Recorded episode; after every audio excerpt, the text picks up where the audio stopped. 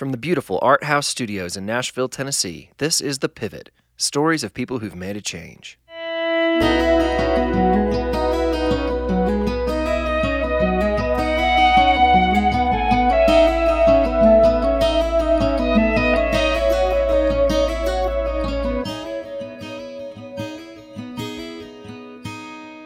Welcome to The Pivot. My name is Andrew Osenga. My guest today is Ginny Owens. Ginny Owens is a singer, songwriter, an author, an occasional professor, and a current seminary student. Now, a lot of you might know Ginny from her music, uh, but some of you may be new to Ginny, and if you are, something that is worth knowing is that she's blind. I'm telling you this not because it defines her, because it does not, but it is a particular challenge that she faces. Now, if you are a person who doesn't hang around a lot of artists, you might not realize this, but we, artists, we like to think we're very special. And if we are late or we forget to do something, you should let us off the hook because our circumstances are just so much more important than yours. Uh, this is a thing that I've spent the last 10 years of my life actively fighting, but for some reason it seems to be inherent in a lot of artists. Now, I say this because I have never heard Ginny Owens make an excuse. And often she has one. Like right now, she lives in a third floor walk up in New York City, and every weekend she has to lug her gear and her merch up the stairs after a flight. She'll ask for help if someone's around, but if not, she's okay. Don't tell her she can't do something, except drive. Now, you're going to love this chat with Ginny, just like I always love my chats with Ginny. She is such a thoughtful and kind person, and there's so much to learn from her journey, what she's been through already, and what she has just thrown herself head into right now. I am so proud of her and I'm honored to call her a friend. Now, after that introduction, I'm going to make an excuse of my own. I was hoping to post this interview two weeks ago, um, but that was a crazy week. I ended up playing uh, five shows here in Nashville uh, and having my regular job. So, um, the first uh, Tuesday night, we had the local show, which is a bi weekly songwriter round that I, I book, and Andrew Peterson and I kind of host and um, Amy Grant was with us, Jess Ray, the Gray Havens, and, and me. The four of us were on the bill, and couldn't say no to that. It was awesome. And right after that show, I raced across town, and my buddy Ben Shive and I got to back up uh, our dear friend Jasmine Mullen, who's the lead singer from a band called The New Respects. It was her first solo show on her birthday. It was awesome. It was so much fun. And the next night, Christopher Williams and I played a house show for Young Life Capernaum staff. Young Life Capernaum is uh, for kids with disabilities. And we got to play for these staff people and share some songs with them and open for Judah and the Lion in somebody's living room. So fun. Um, and then Friday night of that week, Andy Gullahorn had an album release show and he asked Gabe Scott and I to come and back him up on acoustic guitars and sing around like one mic and in this cool theater. It was so fun. Uh, and the very next night, I went over to Jeremy Casella's house uh, because he was doing a supporter dinner concert, and, and, he asked me to be a part of that. I was so honored to be asked to do any of those things. that I couldn't say no, but it was a crazy week. And uh, doing the podcast is something that I deeply love, but it takes a lot of time, and I just didn't have it. So that's my excuse for last week. And then this week, I was going to do it over Thanksgiving, and we ended up having some kind of family health issues that uh, took precedence. So, uh, as I tell you that Ginny does not make excuses, I'm giving you a couple of my own. Um, I'm also going to say that because the podcast takes a lot of time, we have some really great guests coming up. But if we're being honest, I've probably overextended myself a little bit in this season. So in December, we're going to keep having episodes every week, but I'm going to actually share a couple old episodes again. Uh, a lot of people have just found the podcast as it's been growing, and I actually got a text just two days ago uh, from my friend Dave.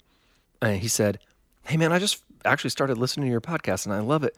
What would you recommend I listen to? There's like 50 episodes, which is so cool.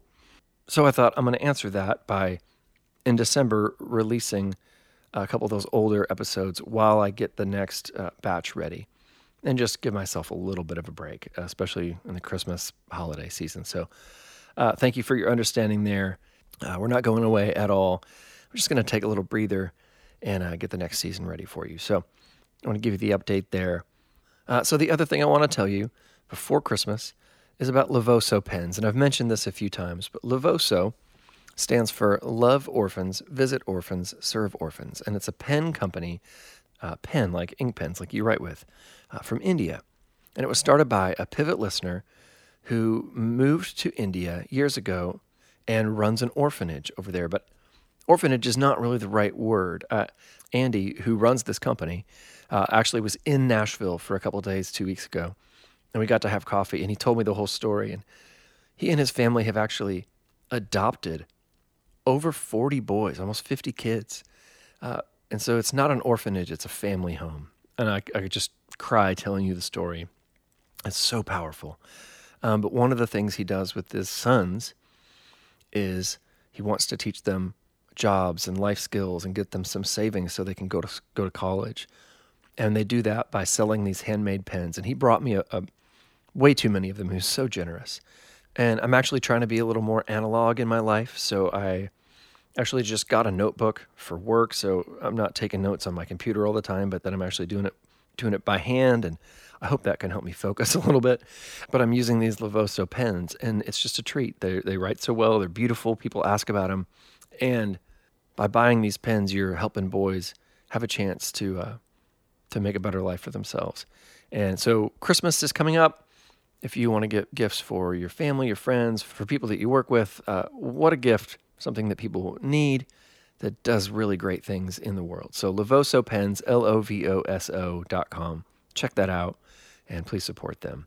I also want to give a quick shout out to PreSonus Audio down in Louisiana. They make recording equipment and live sound gear, uh, soundboards, things like that. Actually, the very first preamp I ever bought was a little PreSonus Blue Tubes. I've loved their gear for a long time, and I record all my podcasts actually through uh, my PreSonus preamps. I needed a little portable rig so I can do voiceovers at home and not always have to drive out to the art house, or if I need to do an interview somewhere else. And um, they hooked me up with a new little interface, and this is my first time using it right now, and it sounds great. And they're an awesome company. They have been for years. So if you're into recording or podcasting or any of that stuff, please check out Presonus Audio, presonus.com, P R E S O N U S. Can't recommend their stuff highly enough. I actually fooled one of my favorite mix engineers who thought I was using like $3,000 Neve preamps and they were like $100 Presonus preamps because they sounded so good. So please check them out as well. Now, without any further ado, here's a conversation with my dear friend, Ginny Owens.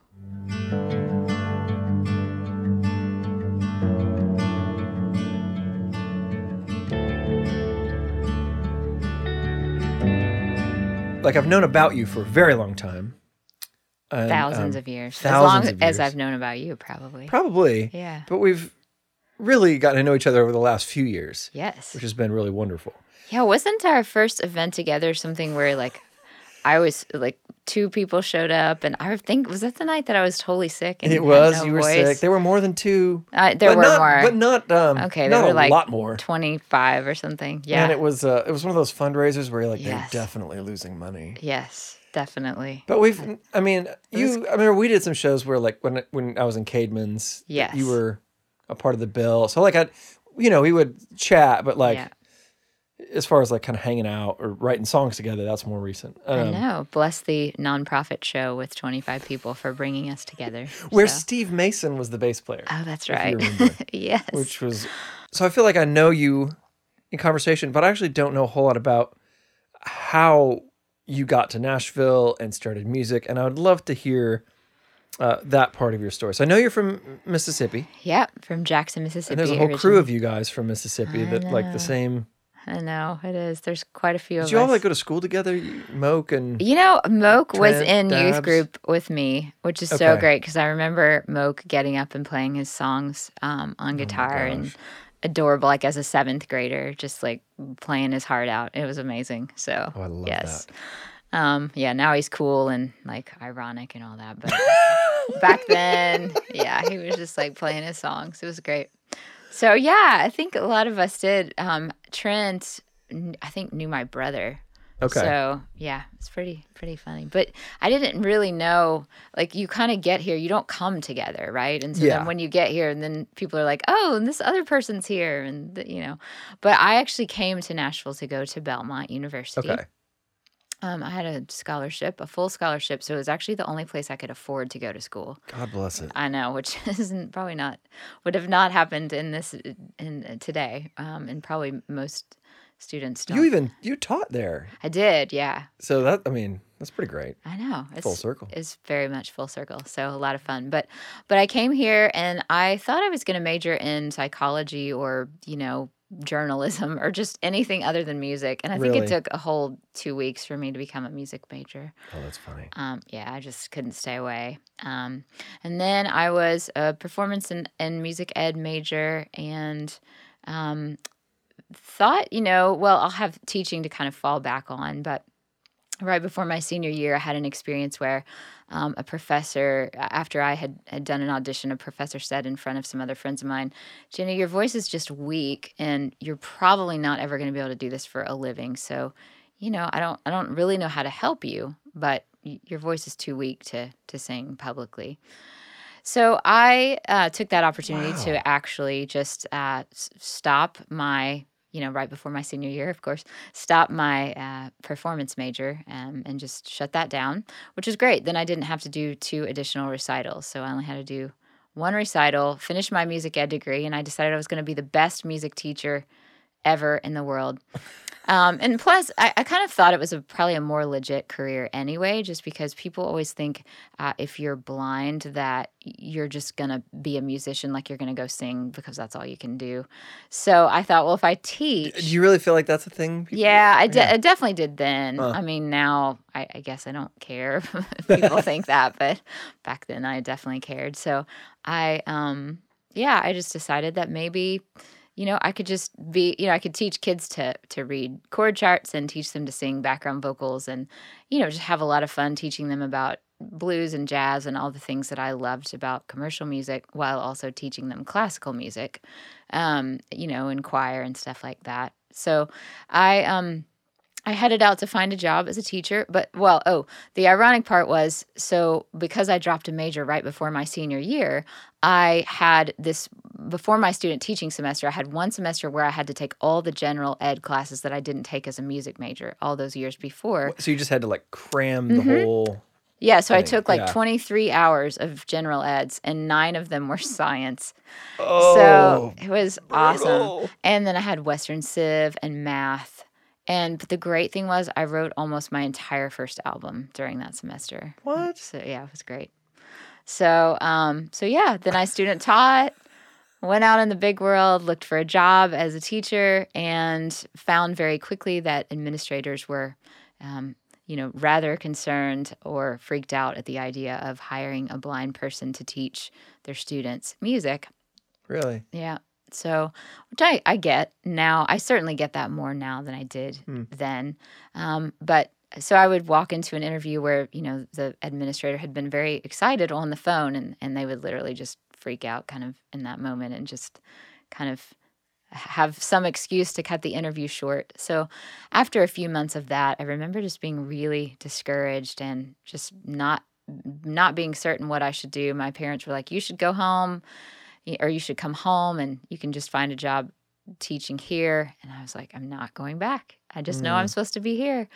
And so I found a job, uh, a desk job as a telemarketer calling nonprofits. I mean, sorry, calling uh, companies um, to set up meetings with nonprofits to basically fundraise. Wow. So, as an introvert, that was a very delightful job.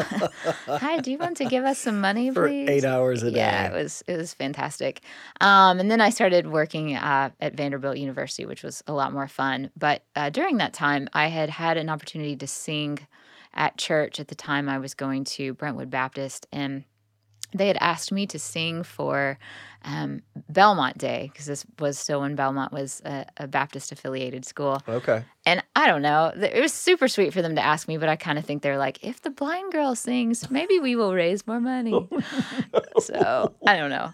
But whatever happened, I got to sing the offertory and I sang a song I had written. And there was a guy in the congregation who was an audio engineer and at the time had worked with a lot of, you know, bands like Point of Grace and I'm trying to even remember who else, but but some kind Who of was it? Who was- CCM. po- There's a guy named uh, Doug Sarrett. No way. Yeah, you know him? Yeah. Oh, His that's awesome. wife is on Young Life staff. Oh, Eve. We do a lot Yeah, of Young that's Life stuff together. right. Yeah, Oh they're gosh. amazing. Yeah, they seem so cool. Like I I run into them every now and then, but it's so funny because he was instrumental in Really? helping me get signed, and then I hardly ever saw him after that. Oh my goodness. I know it's I so no crazy. but yeah, he. Uh, so we made a demo of uh, a few of my songs because um, he said, "Do you want to maybe do music for a living?" And I said, "Well, I don't know if I'm good enough." And he said, "I really don't know either, but I think it's something unique, so we should at least record it and see what happens." Hmm. Yeah. So we did that, and uh, he would call me every few months and say, um, "Nothing yet, no word yet back from any friends, but I'll let you know." And then eventually he said, "There's a publisher that wants to meet with you." And at that point, I had been going through all these interviews where you know everybody had kind of been freaked out when I showed up. So Hmm. I uh, I said, "Well, I wonder if I should kind of call him ahead of time and warn him that I can't see." And I decided against it. Showed up. Um, we had a great time. He, you know, said, "I'd love to start working with you." Um, he explained to me how the music business is kind of like, you know, at first it's it's good to have a dating relationship, get to know each other, and then you decide if you want to get married. So I'll never forget that from the first meeting. But I ended up working with him for eight hmm. years. A guy named Michael Puryear. So do you know Michael? I signed with Michael Puryear when I oh was my 18. gosh, that's amazing. Yeah, and I have not probably talked to him since I was 20. Oh my gosh. He well, he's Moved on. and- no, yeah. he's doing great. He's he teaches at Belmont now. he does He does. crazy. Oh Yeah, my gosh. So fun. But Michael has always just been a, a rock and a and a great friend. So Mm. we wrote. Uh, I wrote for his companies for him at, at BMG, and then at Universal for eight, nine years, ten Wow. years, something like that. So So, at what point did you start making records then? about a year later, Okay. um, he started to send me around to write with different writers, and he said, "You'll be signed within a year to a record label." And I was like, "You have to be kidding!" You're like, but this one guy told me that. my I voice- know. yeah. this is not going to happen. Um, and so, and I knew I was very shy, and and my voice was different from other people. So I, I really just thought he's he's crazy. And sure enough, we began kind of making the rounds, and um, ended up meeting with um, Michael W. Smith and Don Donahue and the guys at Rocketown Records, and I just I I loved Chris Rice and Nathan and Christy Nockels were there at the time, and Yeah. I just thought this there's nowhere else I'd rather be. So it, Hmm. kind of worked out. And yeah. So at the time, what what were you doing? Were you working at Vanderbilt? I was working at Vanderbilt and then uh, going to write uh, every day or two. I- I, can't remember my schedule, but I had a part time or like three fourth time um, schedule at Vanderbilt. So Got my it. boss was great about letting me go if I needed to. And Hmm. um, so it was great. Yeah, I literally worked until after my first record came out, and then a couple of months after that, I just couldn't couldn't do both anymore. But Yeah. but I really enjoyed working at Vanderbilt. There was something What were about you doing there? I was an administrative assistant, so I did lots of typing letters and copying things. So there was something sort of nice and ordinary about that about that world, you know, after Mhm. sort of some days of music work, you know. Mm-hmm. So yeah, it was fun. It was a, a fun adventure and you know, at the time it felt like it was taking forever for anything to to happen or to change, but it really it really wasn't. I mean, it happened all very quickly now when Yeah. I look back. So Not a trip. yeah, it always is. So then, how old were you when you started as a as a professional artist? So I was, I guess, let's see, I would have been 25, I guess, Okay. maybe when my first album came out, or 24, 25, Yeah. something like that. And um, yeah, so, and then it was just off to the races. Yeah. Did you start traveling right away? I did. I started traveling, and um, I was not a good traveler at first, and then um, some some well-meaning and and uh, honest people said you're going to have to work on your attitude, and Hmm. I I worked on it and became maybe a little bit too too good at traveling and too good at saying yes to everything. So um, still working on undoing that a little, but um, but Hmm. no, it was great. And the really fun thing uh, in those days at Rocketown was uh, it was the label of singer songwriters, and Yeah. so we would tour together. And so Chris Rice and Nathan Christie and Cindy Morgan and uh, Shaun Groves when he came along, and Man, what great people. Oh, it was so much fun. And even um, the Dentes Out of the Gray was on the label for a bit. And so just to go on stage and, you know, sort of do a round every night where everyone's, you know, sitting at their instrument and um, on stage and we're playing on each other's songs. It's just I realized after you know because that that only lasted for a short season and everyone else started kind of doing their own things, but. Every other tour I went on after that, I just thought, man, it's just not the same Yeah. as being on stage and and playing, you know, uh, with your friends. So Hmm. it was it was a really sweet time. Um, it was I had I really struggled to kind of learn how to uh, sleep on a bus or you know sleep in general, um, and just oh, things like that were kind of hard in the beginning, but uh, you know they they eventually sort of got easier and and the road got more fun. So Hmm. yeah, it's very very cool. So, and I know that one of the biggest challenges is obviously that it's hard to see Right. when you're blind. It's hard to see when you're blind.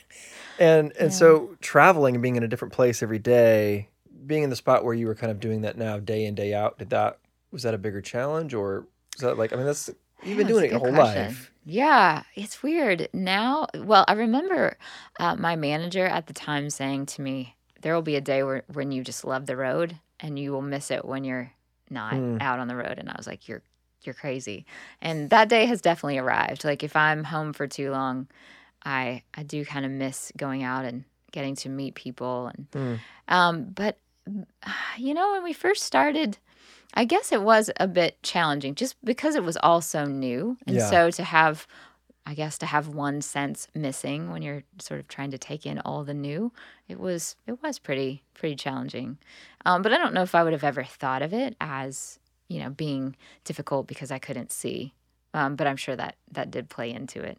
Certainly a lot easier to to walk around when you don't have to ask people where you are. So um, or where you need to be. So yeah, there were definitely some some hard sort of adjustments to make early on, and just le- and learning to be flexible was very key. You know, just learning to be patient and wait for you know help or be flexible if you know someone needed to to help later or or if you needed to hurry up and do something now just because it was easier for other people. So i think i, I began to to learn a lot about that early on Wow. Yeah. good lessons and not nothing wrong with those at all so You're making records and you're with a great group of people. Uh, and that season um, is sweet and then it ends. And what does it look like when when that season kind of closes? You know, it was an interesting season all around. Um, I was, um, let's see, I actually completed my contract with Rocketown. So I, f- I fulfilled my entire contract, made what all a my unicorn. records. I know. Finishing a whole record deal. I know, and everyone else had had kind of left. I mean, not everyone, but but most everyone had left. So, um, you know, we kind of talked about, you know, Rocketown said, well, you could make more records and you can pay for them, and we will market. But they were kind of moving to this model where they brought in independent bands who had made their own albums, and so they were marketing a lot of things that sounded very different than what we had done Yeah. when we first began. And and also we were sort of getting into the streaming era and um, mp3s and all of that The great you know dip. itunes was just starting. Yeah. So everyone was trying to figure out how to adjust to that. Um, so that was going on and i was sort of having a, a crisis. I, I was just so used to being uh, nonstop and Mhm. and not you know sort of thinking about the future but having to live the hundred things that had to be done today and so not thinking enough about the future. But i also was just i was kind of in a dark place. We had been really busy on the road. I had started um, dating a guy that i had absolutely no business dating um, so it was one of those seasons. And so all of so the record label you know the the official deal came to an end the relationship came to an end all about the same time so yeah So then what? it was really fun um, it was actually very traumatic just because I had worked with the label for for 10 years and or 9 years I guess Mm. and knew that that we you know that they were changing and that it was time to do something else but did you know what do you do when when that momentum has been there for so long yeah. And then uh, the relationship needed to end but that was also super painful. So it's a very very dark season. Uh, the first thing i did was make a christmas record because why not? So um, i made an, uh, a christmas record independently that i did with uh, tony lucido and will, will Sayles. Oh my goodness. i know. They were my band the most fun dudes on the planet I know. they're such oh my gosh they're such crazy guys. I can't believe it. Um so we we made that record together, had a blast, and then um, the next year I went to New York um, for the summer, and uh, which kind of extended into the fall. I took mm. some writing classes at Columbia University. I just needed to get away. Um, yeah. The Nashville was feeling very small. You know, kind of felt like everyone knew my business and you know all that stuff that you feel that's probably not really true but you know when you're when you're kind of in that state you're a little delusional so mm. moved to new york um, helped lead some worship um, was able to i had listened to um, tim keller you know at redeemer for for years and years um, just being on the road and so was able to um, enjoy you know some some Tim Keller sermons up close and personal, which was so great, and um, got to know some some people at Redeemer, and made some some lifelong friends that mm. I hmm. have to this day, which was super fun. Um, and then I got ready to move to New York. I kind of thought, well, maybe this is the next step. And just about that time, my mom was diagnosed with um, advanced stage breast and lymph node cancer. Mm. And so, since I'm the one of her two kids that has a job that can be done from anywhere, as long as there's an airport, I um, moved home to kind of be with her during treatments and surgery and all that. So, um, moved from New York to Jackson, Mississippi, basically. Um, so very as the story goes, yeah, yeah. bit of a culture shock to kind of. I bet move. it had been probably what over ten years yeah, since you've been living back in Jackson. Absolutely, yeah. It was a whole whole different season. Hmm. Um, and then was there for about eight months, and she um, she did very very well. She she came out of her surgery and treatment uh, cancer free. That's great. Which was incredible. So, uh, well, on the other side of that, I went back to Nashville and uh, started teaching um, at Belmont. Started teaching songwriting. First, just one class, and then a few classes as an adjunct. So got how, I mean, how do you get involved in teaching? Well, um, how does um, that happen? I, gosh, I don't even remember now how it happened, but I got a call from um, from the head of the songwriting department, who is James Elliott, mm-hmm. and James said, "Hey." Um, maybe I'd even applied earlier to teach. I, am not, I can't even remember, but James just said, Hey, we're looking for uh, a new teacher for Songwriting One. Uh, so do you want to, would, would you be interested in talking more? And it was kind of a great sort of excuse to move back to Nashville. So it just made for a great transition, sort of a very natural transition back to back to Nashville.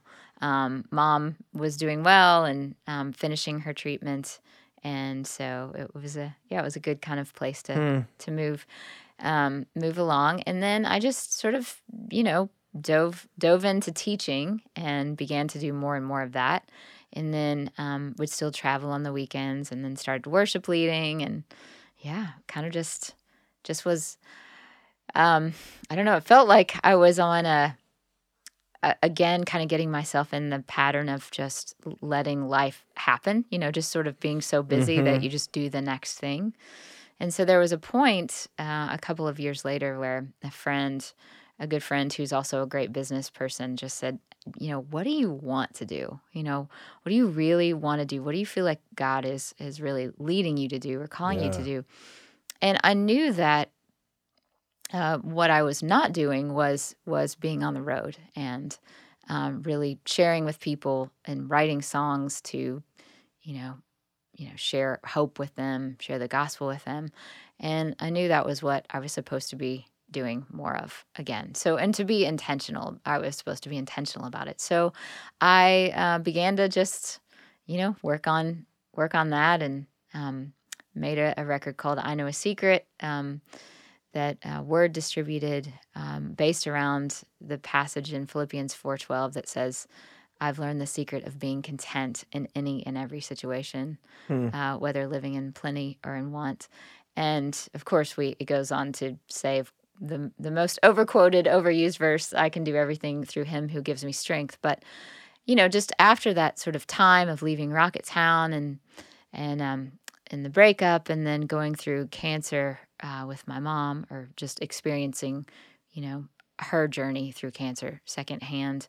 Um, I think there was a lot of anxiety surrounding that for me, and just this sort of even after I came back to Nashville, just this level of anxiety always going on in, in the back of my head, which is probably pretty common for all of us as musicians, all of us as creatives, kind of have that that level of anxiety, you know, to some degree or Yeah. another.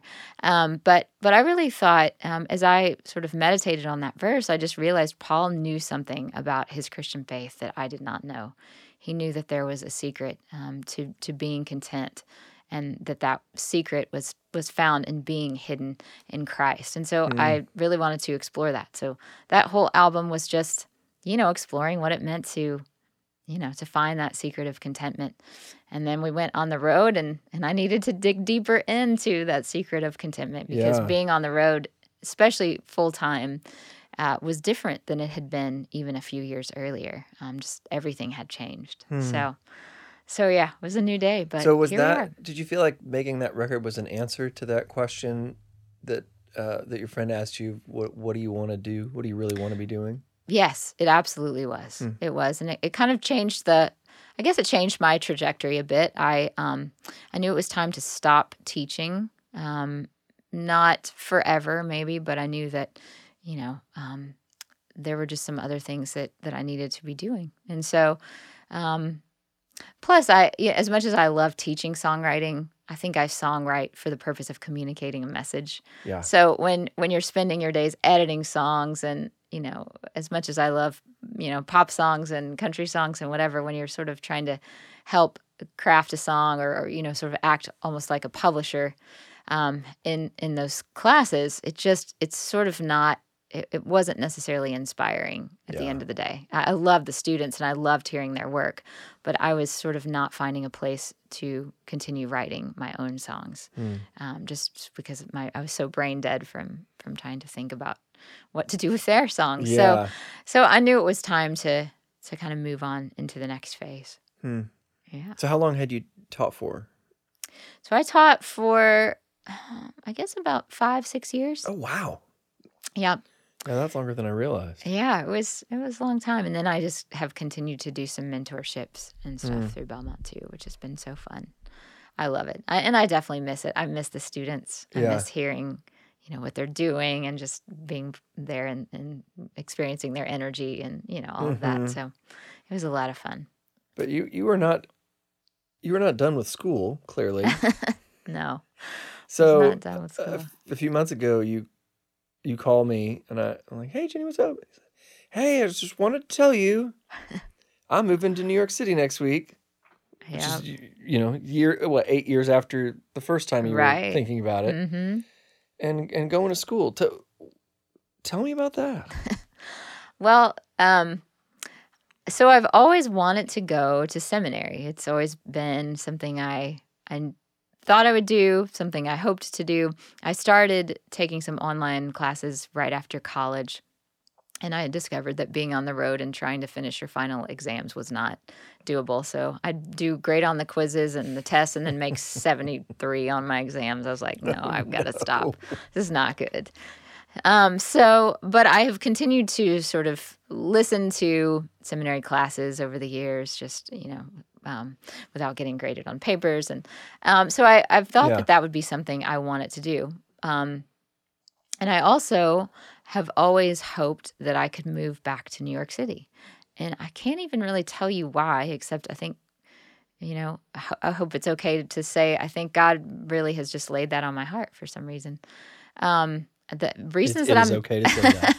reasons I'm not entirely sure of, but every time I've gone back to visit friends, I've I've literally thought, "Oh God, could I please live here again? It would be so much fun." Hmm. So um, last New Year's, I went to after sort of a hectic December of touring and then going to five states to visit family, or no, maybe it's three states, but it was a lot of states in the period of Christmas week. I was like, I'm so done. So I went to New York for New Year's to see friends. And um, I don't know, during that trip, I really just began to ask God for clarity and just said, I would really love to live here. And I knew that um, there was a branch of uh, Reformed Theological that had started um, at the Redeemer campus. And so I um, had several friends that were in that program. And I just thought, I wonder if this is something I should do. Um, you know, surely it's not, but maybe, maybe I should just check into it. But I'm sure it's not. so a month later in uh, February, I came back to the city to visit some classes with a friend and then attended a, a conference um, during the weekend at Redeemer. And it was all amazing. And uh, but I, I talked with the admissions guy from uh, from seminary, and he just said, "Well, you really have to be living here, and um, and I don't really know. we- uh, You know, we we don't have a lot of ability to help with accessibility issues and and things like that. You know, we're so small, so I don't know." Hmm. Um, so then I was like, well, yeah, uh, no, this isn't happening. I shouldn't apply or. Um, so I just kind of put it away for a few months. I was on the road a lot and just didn't think about it. And then in April, uh, just maybe a week before the deadline, um, the admissions director called me and he said, Well, hey, what are you thinking? And I said, Well, I'm still not living there yet. And uh, I know that, you know, this is maybe something you. Um, you felt like I should live there, and also you felt like the accessibility might be an issue. And so I just haven't really known whether to apply or not. He's like, Oh, well, you might as well go ahead and apply. I mean, it won't hurt, you know.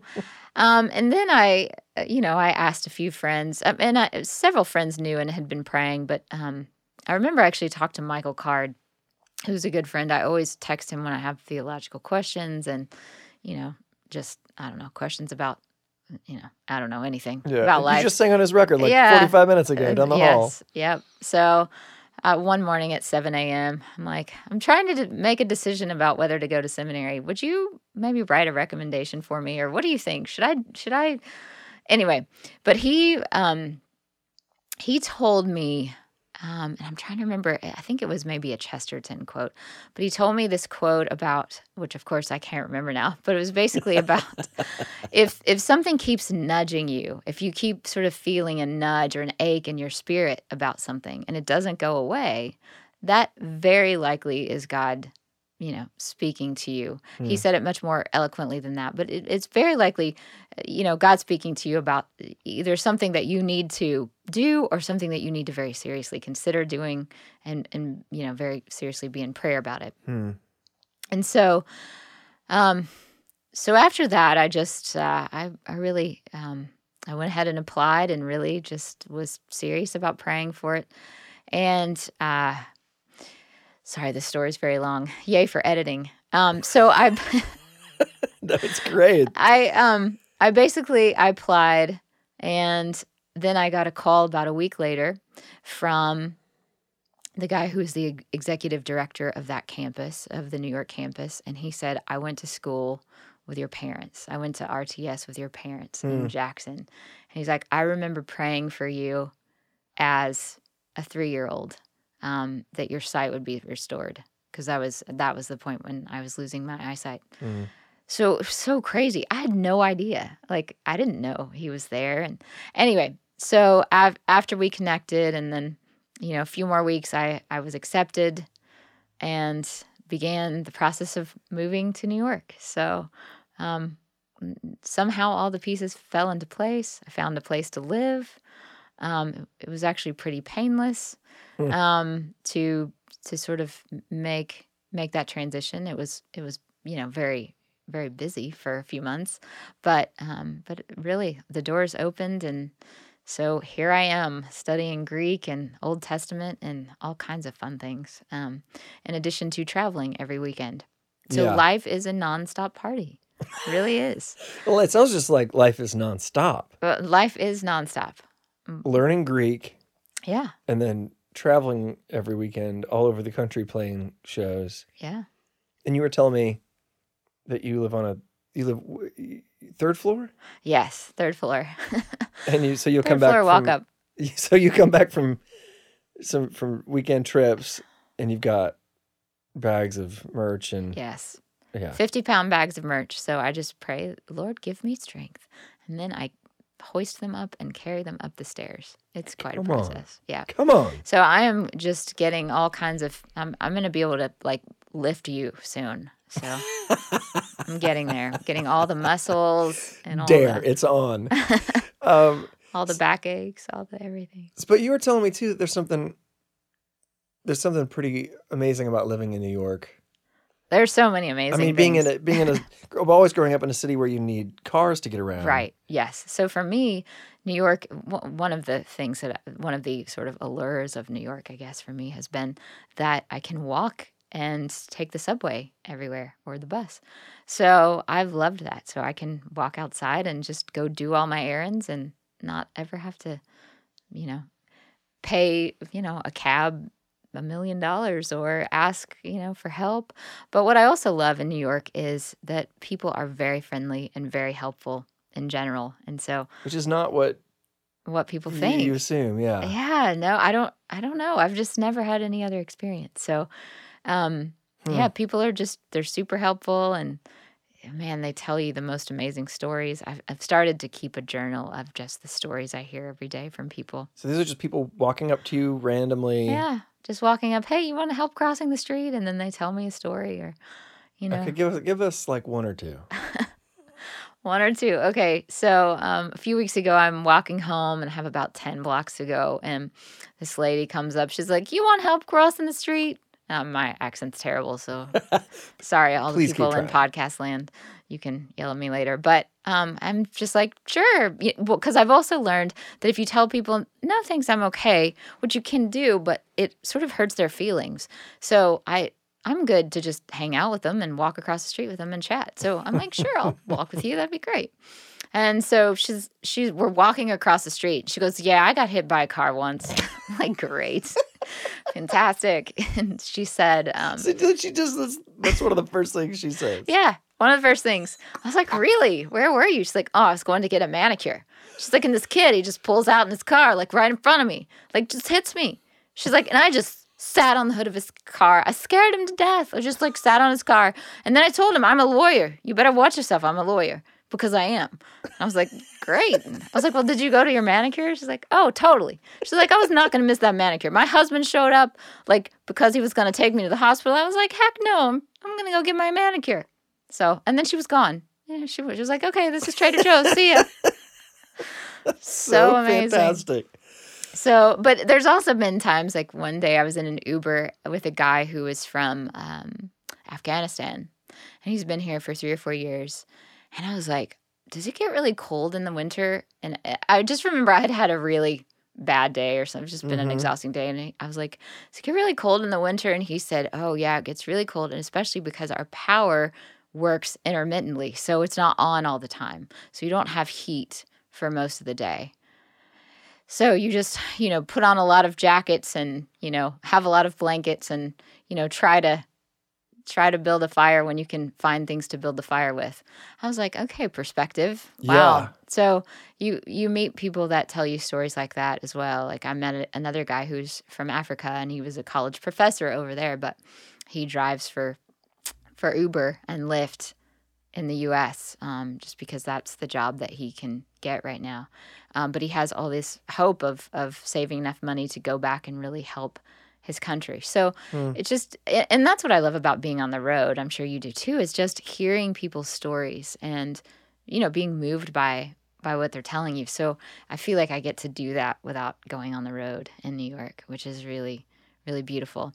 Um, I want to I want to learn how to be more bold about just you know getting into conversations about faith and and eternity. Um, I haven't figured out how to do that in 30 seconds or less yet, but I feel like there's such an opportunity to do that. And uh, and so, but yeah, it, I've really enjoyed Hmm. um, getting to just just see the world. It, I, I guess in New York, what's really fun for me is is you do get to see the world because you're out in it. You know, you're sort of walking in it, you're talking to people in it. Um, other than eh, eh, rather than here where or in Nashville where you're in a car and Yeah. you don't get to see the world if you can't see. And you only So- see, I mean, typically you're, you're with the people that you already know, the people in your circles, Sure. outside of being in the store, Yes. You're Absolutely. randomly walking into people who say, hey, can I walk with you? Right. Absolutely. That's amazing. yeah so i think it's it's been very very cool it's it's definitely you're always on which which is a little hard you know you don't Hmm. ever kind of get to disconnect because you always have to think about what you're walking around and like have to we have all these box trees or whatever you know like they're trees in boxes Yeah. in the middle of the sidewalk and on my block so i have to think okay here comes the next tree you know Hmm. you just have to think constantly about what's happening next Yeah. but um but it's fun it really is it really is fun I think that's so awesome. I'm Yeah. just, yeah, I was so proud of you when you made that decision, and I'm glad it's going well. It is. It's it's also fun to be um what my fun is maybe the wrong word. It's very exciting and special to be studying something that you that you absolutely love and want to be studying. So Hmm. that was a little bit of my fear going back to school was man is this gonna am i gonna enjoy this? Is this gonna be uh, not only can i can i master the work but you know will this really be fulfilling? And and it absolutely is. I think that's the fun thing about going back to school a second time is you you go because you want to and so you get to Yeah. study things that you want to study so Man, that's that's, been great. really fun And so Yeah. you'll end, like you'll end with what kind of degree? with a master of biblical studies And is there some is there some sort of goal after that, or is it like I just want to learn? I just want to learn this. Well, I think there are goals that I don't. I there there put are on the things spot, that yeah. no, there are things that I think I'll use it for that I don't know about yet. But Hmm. um, I do so much speaking and and even writing now, whether it's songwriting or just you know writing. Um, I mean, I've written a couple of books and you know different things like that. So I feel like more of that is to come, and I want to know what I'm doing. And so I think if I can learn, you know, how to study the Bible, that will not only help my songwriting, but um, it will help, and, and not even just study the Bible because you don't need seminary for that, but uh, even just learning Greek and and all of these different things that we have the opportunity to learn. I feel like that will help with what I'm currently doing. But yeah, I feel like it, you know, it will shape the future in some way or help to to sort of define the future in some way. But I I don't know what that is yet. I love that. I love that. I feel like I'm gonna use it, but I don't know. I don't know how. Yeah, yeah. But I know how today. That's a at that's a really yeah. That's a really thoughtful investment. Well, it's it's very special. I'm I'm enjoying it. I'm I'll I'll, let you know for sure at the end of the semester how well I enjoyed it if I passed my classes. But so far so good. So um, Oh, that's good. But you're and you're still playing out every weekend, so people can go. yeah, still playing out. putting songs out. still coming to. Nashville and and recording songs and yeah, so this week playing and writing songs and then tomorrow afternoon I head back and I have 24 hours to finish writing my paper for Thursday and to get ready for my Greek test. So, you know, it it does feel like um the the the fun never ends. So, That's awesome. but it's good. Thank you so much for making time to do Oh, this. I Thank appreciate it. you.